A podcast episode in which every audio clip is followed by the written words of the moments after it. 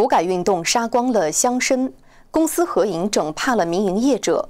不过，在一九五零年代的中国，还有一批接受过传统和西洋教育、具有独立人格的知识分子，他们仍然是民族文化的精神脊梁。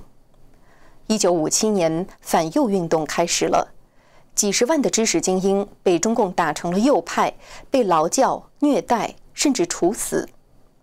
知识精英的独立人格被摧毁，其影响延续至今。一九五六年初，中国共产党号召艺术问题上百花齐放，学术问题上百家争鸣，邀请各界给中共提意见。这对一九四九年后被当成一波又一波政治运动对象的知识分子来说，简直难以置信。但中共诚恳表示，言者无罪，闻者足戒。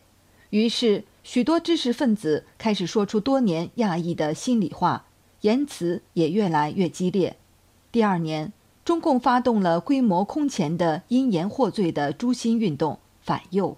反右就是把不同的意见的声音完全消灭掉了。反右以后变成一个反常的社会。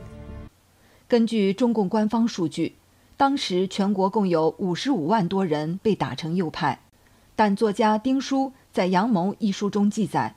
当年内部机密文件的数字是一百零二万，而郭道辉在《炎黄春秋》二零零九年第二期中撰文统计，实际上戴帽的右派分子是五十五万的五点六倍，超过三百万人。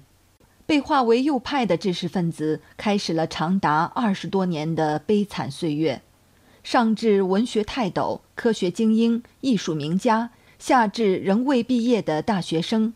数十万人死于非命，仅北京大学就已知有八名右派师生被处决，包括才女林昭，被秘密枪毙后，家人还被索要了五分钱的子弹费，而更多的右派被强制劳教，不经审判就发配至穷山恶水之地，或者是荒原大漠。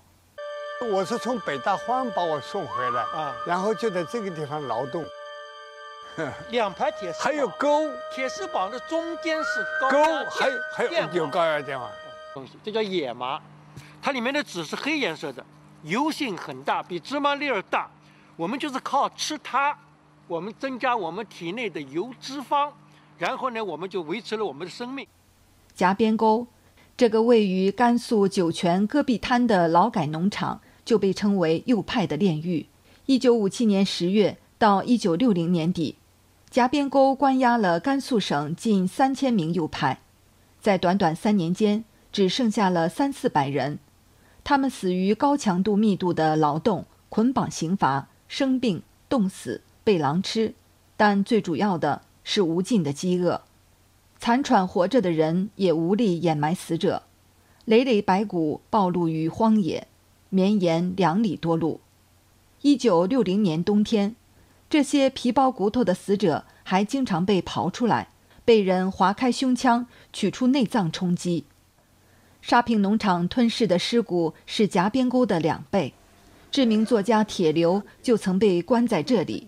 他撰文说：，1959到1962年，沙坪劳改农场有近一万名右派在那里集中改造，后来生还者不足五千人。